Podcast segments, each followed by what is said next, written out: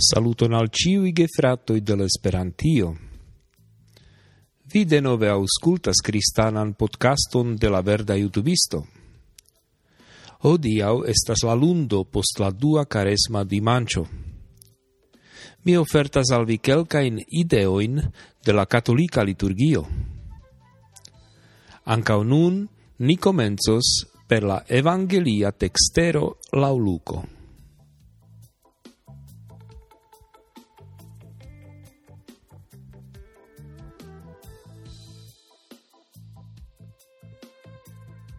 estu compatemai, kiel via patro estas compatema.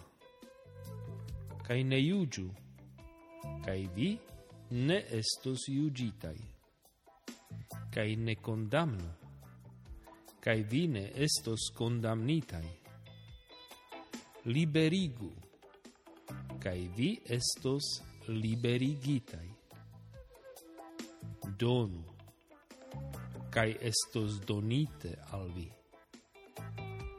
Bonan mesuron, premitan, cunscuitan, superfluantan, oni donos en vian sinon. Char, per cia mesuro vi mesuras, per tia oni remesuros al vi.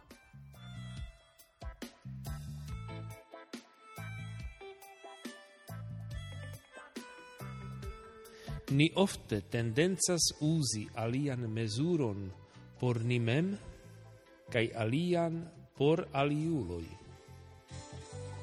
Post ciam ni eraras, ciam ni trovas multain bonain motivoin por milde iugi cae compateme taxi nian eraron. Sed ne tiel, ciam aliai homoi erar agas. Tiu casem ni parolas pri culpo, pri justezo, cae pri respondezo. Ni postulas puni la culpanton. Vere, multai malbonai aferoi ocasas en la mondo, en qui ni vivas ni ciutage spertas cae suferas insultoin, maliustezon, ciuin aliai personoi, cae ofte ec cristanoi ocasigas. Sed ni sincere pripensu pri ni mem. Nia propra vivo abundas je eraroi cae culpoi, ni nepre besonas pardonon cae compatemon de Dio. Se vere ni desiras tiun mildan iugion, cae sen condamnan misericordon, ni agu same, ciam temas pri aliai homoi.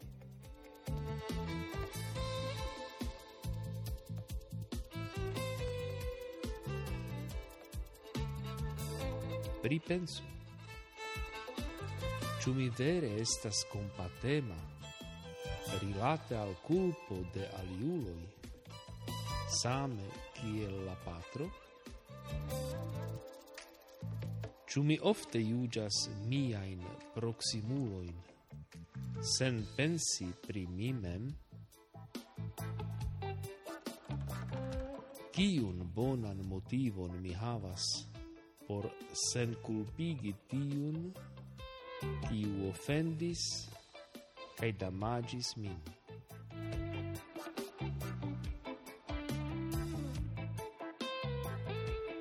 Ni preĝu.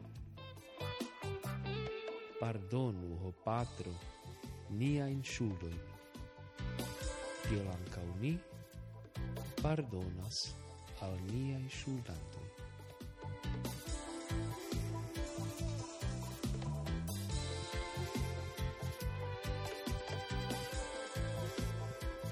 Care gefratoi, gis la auto ce la venonta podcasto.